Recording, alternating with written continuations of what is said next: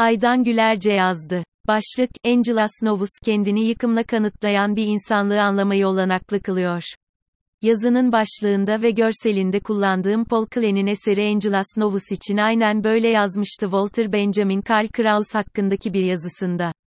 Benjamin'in o yazı bağlamında veya sırasında mı, ondan 10 yıl önce Münih'te bin marka satın aldığı zaman, bir dostunun söylediği gibi, muazzam bir şeye sahip olmanın coşkusuyla havalara uçtuğunda mı, yoksa ondan önceki yıl Angelas Novum tamamlanır tamamlanmaz Berlin'deki ilk sergilenişinde onu görür görmez mi böyle düşündüğünü bilemeyiz.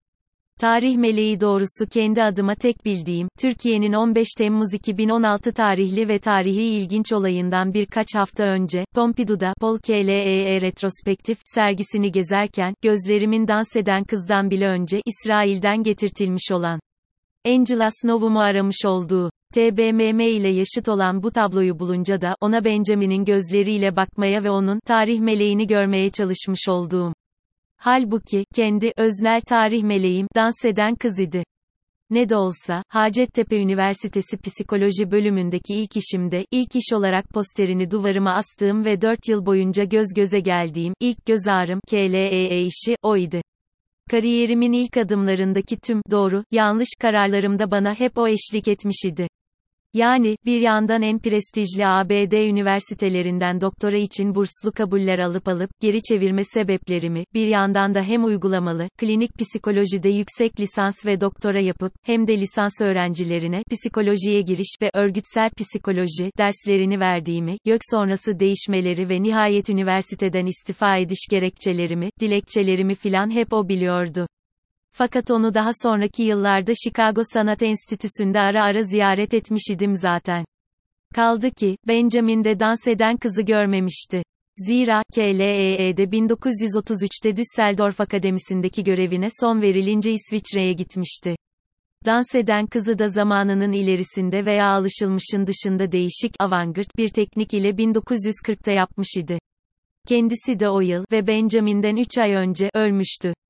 Öte yandan, tabii benim de, estetik ve tarih hakkındaki genel bazı görüşlerimizin ne kadar örtüştüğünden ve dahası Fulbright eğitim bursu ile yeniden doktora için ABD'ye giderkenki ana amacımın, psikanalizi bireysel toplumsal ve psikolojik politik olanı ayrıştırmadan, bir, eleştirel meta kuram ve, siyasi tarihsel gelişim kuramı olarak güncellemek, onun gibi Frankfurt okullu eleştirel kuramcıları bazı yönlerden, eleştirmek, olduğundan haberim yoktu. 1940'ta, yani Walter Benjamin'in intiharından sonra, yayımlanmış olan bir yazısında, 1933'te Nazi Almanyası'ndan Paris'e kaçıncaya kadar, her mekanının baş köşesinde bulundurduğu Angelas Novus'un kendisi için önemini anlatır. Aynı zamanda da en önemli önemli eserlerinden sayılan tarih felsefesi üzerine tezlerin 9. tezinde, onda insanlık tarihi açısından gördüklerini şöyle ifade eder, Angelas Novus, yüzünü geçmişe dönmüş, sabit olarak düşündüğü bir şeyden sanki uzaklaşmak üzereymiş gibi görünen bir meleği gösteriyor. Ağzını, kanatlarını ve gözlerini adam akıllı açmış bakıyor. Tarih meleği böyle resmedilir. Bizim bir olaylar zinciri olarak algıladığımız yerde, o, enkaz üstüne enkaz yığmayı sürdüren ve birikenleri ayaklarının önüne savuran tek bir felaket görür. Melek, kalıp ölüleri uyandırmak ve parçalanmış olanı bütünleştirmek ister. Fakat kanatlarını cennetten esen bir fırtınaya öylesine şiddetle kaptırmıştır ki, artık onları bir daha kapatamaz. Önündeki enkaz yığını gökyüzüne doğru büyürken, fırtına onu karşı konulamaz bir şekilde sırtını dönmüş olduğu geleceğe doğru iter. O fırtına da işte, ilerleme dediğimiz şeydir. İlerleme şeytanı Benjamin, Angelas Novus'u satın aldığı yıl kurduğu edebiyat dergisine de aynı adı vermesinin kısmi sebebi olarak ise, mealen, şöyle yazmış idi, dönemin sanatsal önceli, avantgard ile yeniden yaratılarak güncel zamanın parçaları arasında kendilerine mesken bulan Talmud'un melekler hakkındaki efsanesi arasında ilişkiler kurma girişimi. Kısacası, Walter Benjamin'in ilerleme fırtınası ve melek benzetmeleriyle tarihi ve aynı zamanda da parçalayan, parçalanmış modernit yorumlaması oldukça yerinde bence. Tabii, ne Paul KLEE, ne de sanırım politik yol okuyucularının çoğunluğu Benjamin gibi Alman Yahudi. Nokta. Fakat melek veya şeytan metaforları özgül olarak Talmud veya genel olarak dini referans dışında da kullanılır elbette. Keza, fırtına da öyle, hem iyi, olumlu, hem de kötü, olumsuz anlamlar taşır. hatta kusurlu veya kusursuz olması da fark etmeksizin. Örneğin, beyin fırtınası, hele kolektif yaratıcılık için filan iyi bir şeydir. Onu olumsuz yapacak olan şey tamlamanın fırtına tarafı değil, beyinsizce yapılmasıdır. Aynı şekilde, bir fincan suda fırtına koparmak deyiminde olduğu gibi, sorun yine fırtınada değil, azıcık suda ve yapay biçimde çıkarılmış olmasındadır. Nedense, her ikisi de akla Türkiye'deki bugünkü siyasi tarihsel tartışmaları getiriyor. Fakat biz o konuya geçmeden önce, Benjamin'in adı geçen eserindeki başka tezlerine de kısaca bir göz atalım. Örneğin, dördüncü tezde Marksist tarihçiler için, sınıf mücadelesi, sadece, hiçbir rafine ve manevi şeye yer vermeyecek kaba ve maddi şeyler için savaşmaktır, der.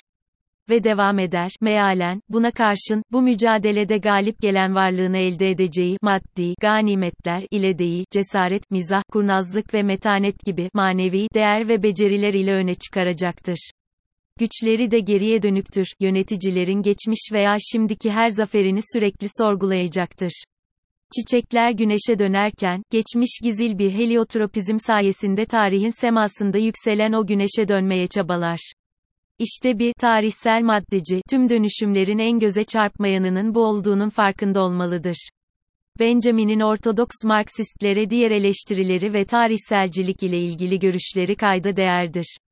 Ve ne yazık ki bu toplumdakilerin çoğu için hala geçerlidir. Dolayısıyla, gecikmeli de olsa bugünün, solcu ve, ye ilerici, siyasetçilerince mutlaka dikkate alınmalıdır. Türkiye tarihinin meleği hakkında nasılsa başka ve bolca konuşanlar var. Cennetten mi, cehennemden mi esen fırtınaya takılmıştır. Orasını ben bilemem, ilgilenmem de zaten. Fakat bence kanatları neredeyse tamamen parçalanmış ve havada asılı kalmakta oldukça zorlanıyor.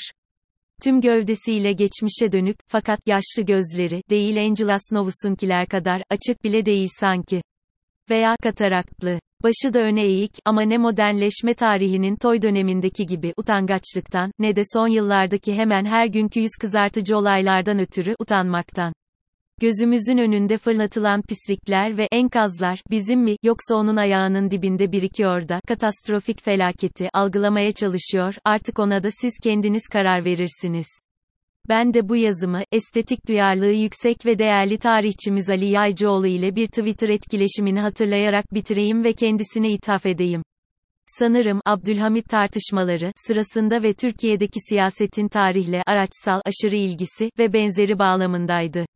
Yaycıoğlu'na, bir tweet ile özetlediği, mevcut tarih yazınının %10'unun tarihe, %90'ının geleceğe bakması gereği, hususunda katılmıştım.